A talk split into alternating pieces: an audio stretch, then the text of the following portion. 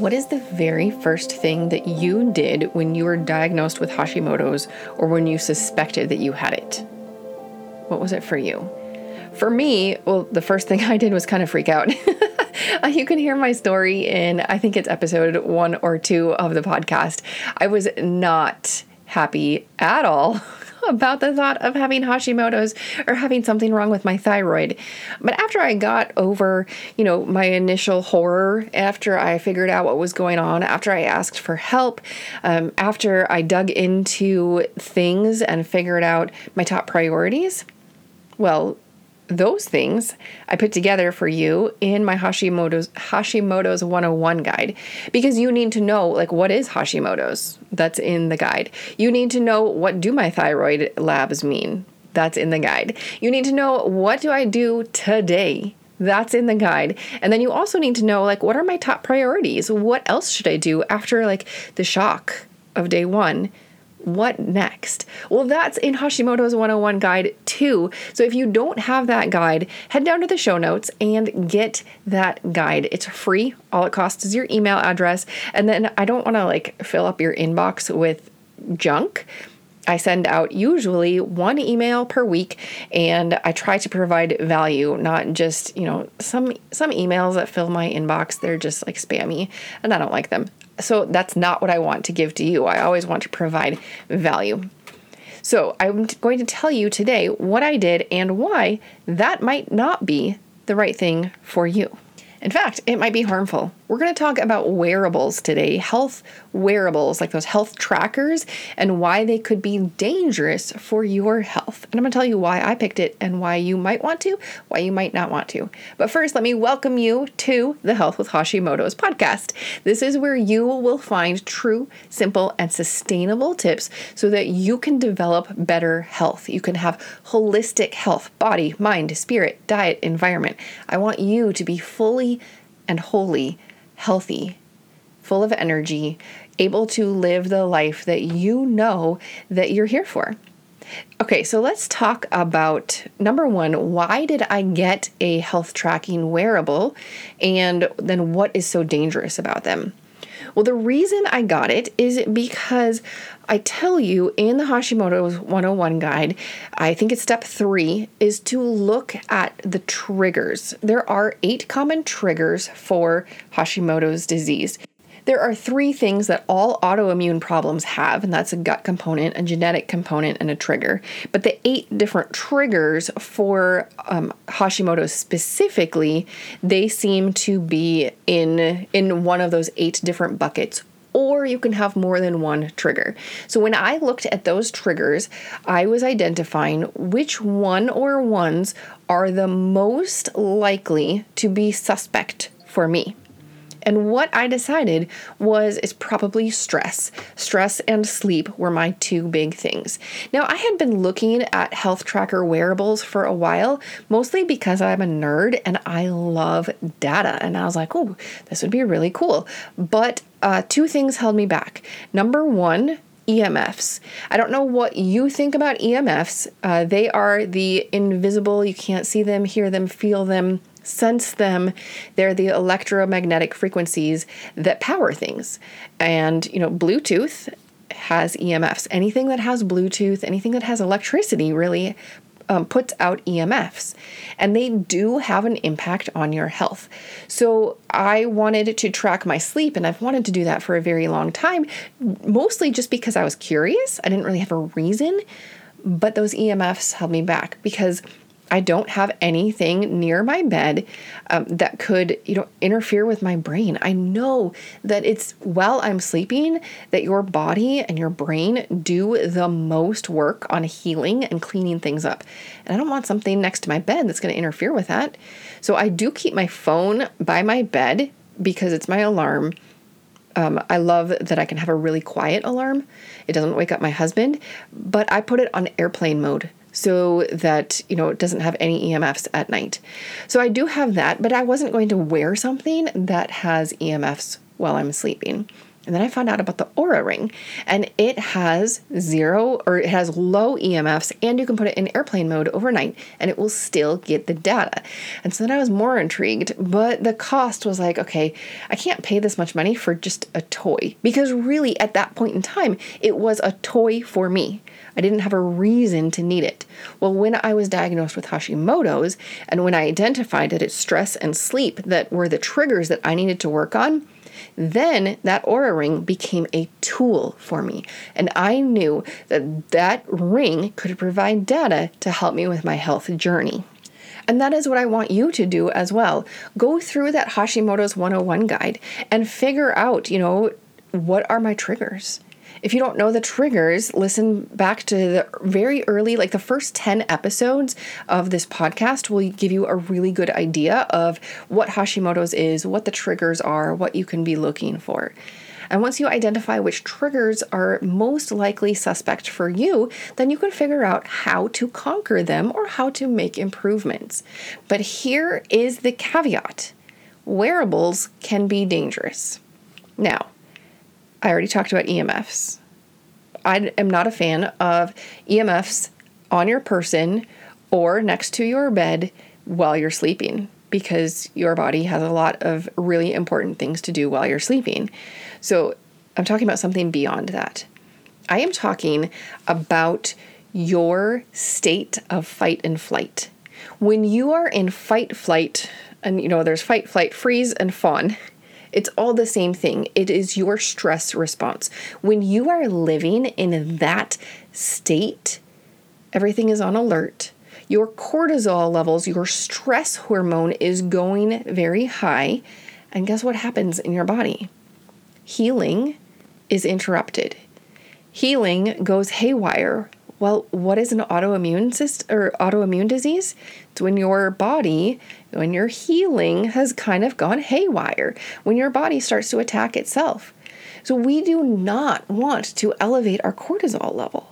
Another thing is if your body is using all of the hormone ingredients to make cortisol, which is your stress hormone, well, then, I mean, logically, it's going to have less ingredients to put towards other hormones like your thyroid hormone, right? So we want to lower our cortisol, and I do have episodes about hormones and cortisol. Specifically, episodes 10 and 24. They're going to have a really good uh, picture of cortisol and hormones in general if you want to go and listen to those. Episode 10 also, I think both of them talk about how to reduce your cortisol or reduce your stress. But the question then is what does cortisol and stress have to do with wearables? Well, it's this. When you are hyper vigilant, when you are looking for problems, when you are constantly on alert for what could be going wrong, your body is in fight or flight. So, yes, wearables can be fantastic for data, but if you continue to focus on that, if you are hyper vigilant, if you're constantly worrying about what the data says, then a wearable is not the answer for you because we do not want to increase our stress response. We want to shift into our parasympathetic response, which is the rest and digest. That is where the healing happens. We want to shift out of stress into rest, and we want to be in that rest state as much as we can. I am in an Oura Ring Facebook group, or maybe two of them, and there are people who have said they can't wear their Oura Ring, not because of the data, not because of the fit, not because of comfort, not because of any of that, but because they focus on the numbers, they start to get hyper vigilant, and then their stress goes up. And they notice that by wearing the ring, their stress or their health are worse. That is, of course, not the goal. We get these health trackers, these health wearables, so that we can have better health. So if you notice at any point something that you have in your, you know, your toolbox so that you can have better health, if you notice that that is actually backfiring and causing worse health, then it is time to retire that tool or at least to take a break. For myself, I have noticed that I can wake up and sometimes I just go about my day and I don't even check my ring right away, um, especially if I feel like my sleep was kind of short. I don't want to look at my my data and be prejudiced believing that I will have a bad day, that I will have a tired day. Because that can happen. You can look at your phone and you know, your phone can say, You're really tired today. You did not sleep well last night. And then all of a sudden, you are setting yourself up. You're looking for reasons and you're looking for proof throughout the day that that's true. You might you might not be doing it consciously. It might be going on in the background, but you know, your data said you're tired. So you're going to feel more tired. So sometimes I do not check my data when I wake up.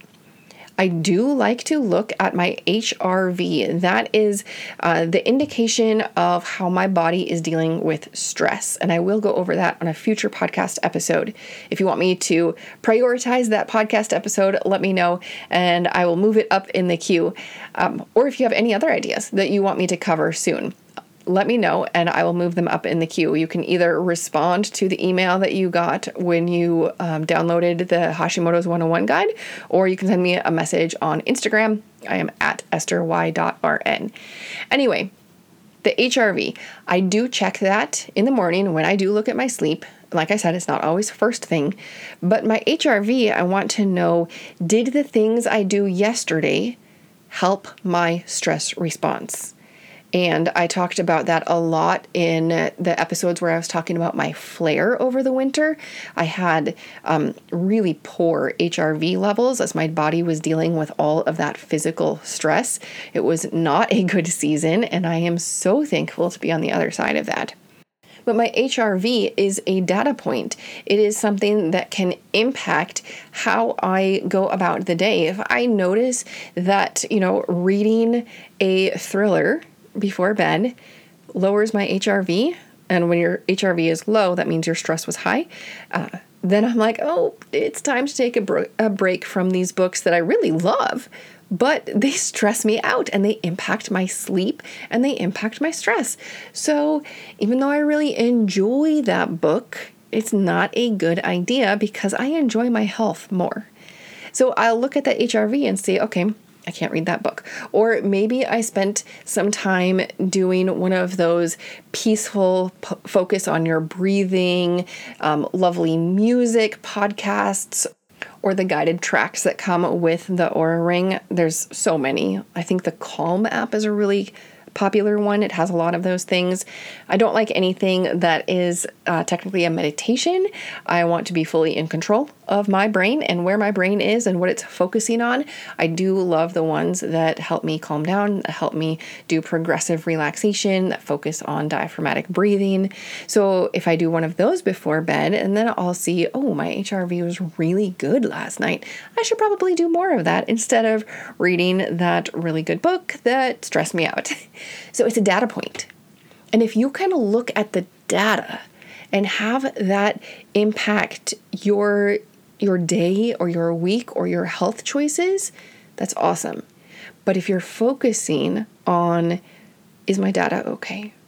Am I doing the right things? What is it showing? Oh dear, oh my goodness, it went down a point. You know, some people do this with a scale. It's the same thing with your health trackers, with your wearables. If it's going to stress you out, then it's not a good thing because stress impacts our immune system. Stress impacts your healing Stress impacts your thyroid. Stress impacts so much. We want to lower that. So, what is the answer for you? Well, I don't know. You are the CEO of your own health. You get to decide what is working and what is not. You can have a lot of people on your team, and that's awesome. I love a well rounded team of people all working for you, trying to help you figure out what is best. And only you can make that call is the health tracker that you're using, whether it's a Fitbit or Garmin or Oura Ring, there's so many different ones, or even like your Apple Watch. I think uh, even your phone has some stuff. There's so many different tools. Only you can decide if that is helping or hurting your health. If it's stressing you out, not good.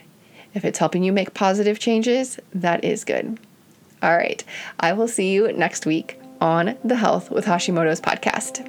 Hey, thanks for listening to the podcast today. Hashimoto's thyroiditis can be overwhelming and frightening. Your body isn't working as expected, and you get frustrated.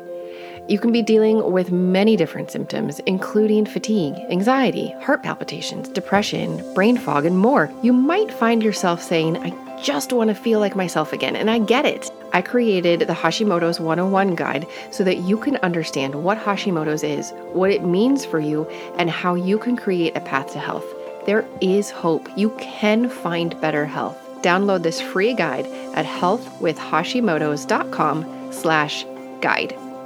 Please help others find this show by rating and reviewing it in your podcast app or by sharing a screenshot in, of today's episode in your social media stories. Be sure to tag me on Instagram. You can find me at estherY.rn. This podcast is for informational and educational purposes only. Please be sure to discuss any concerns and plans with your trusted healthcare professional.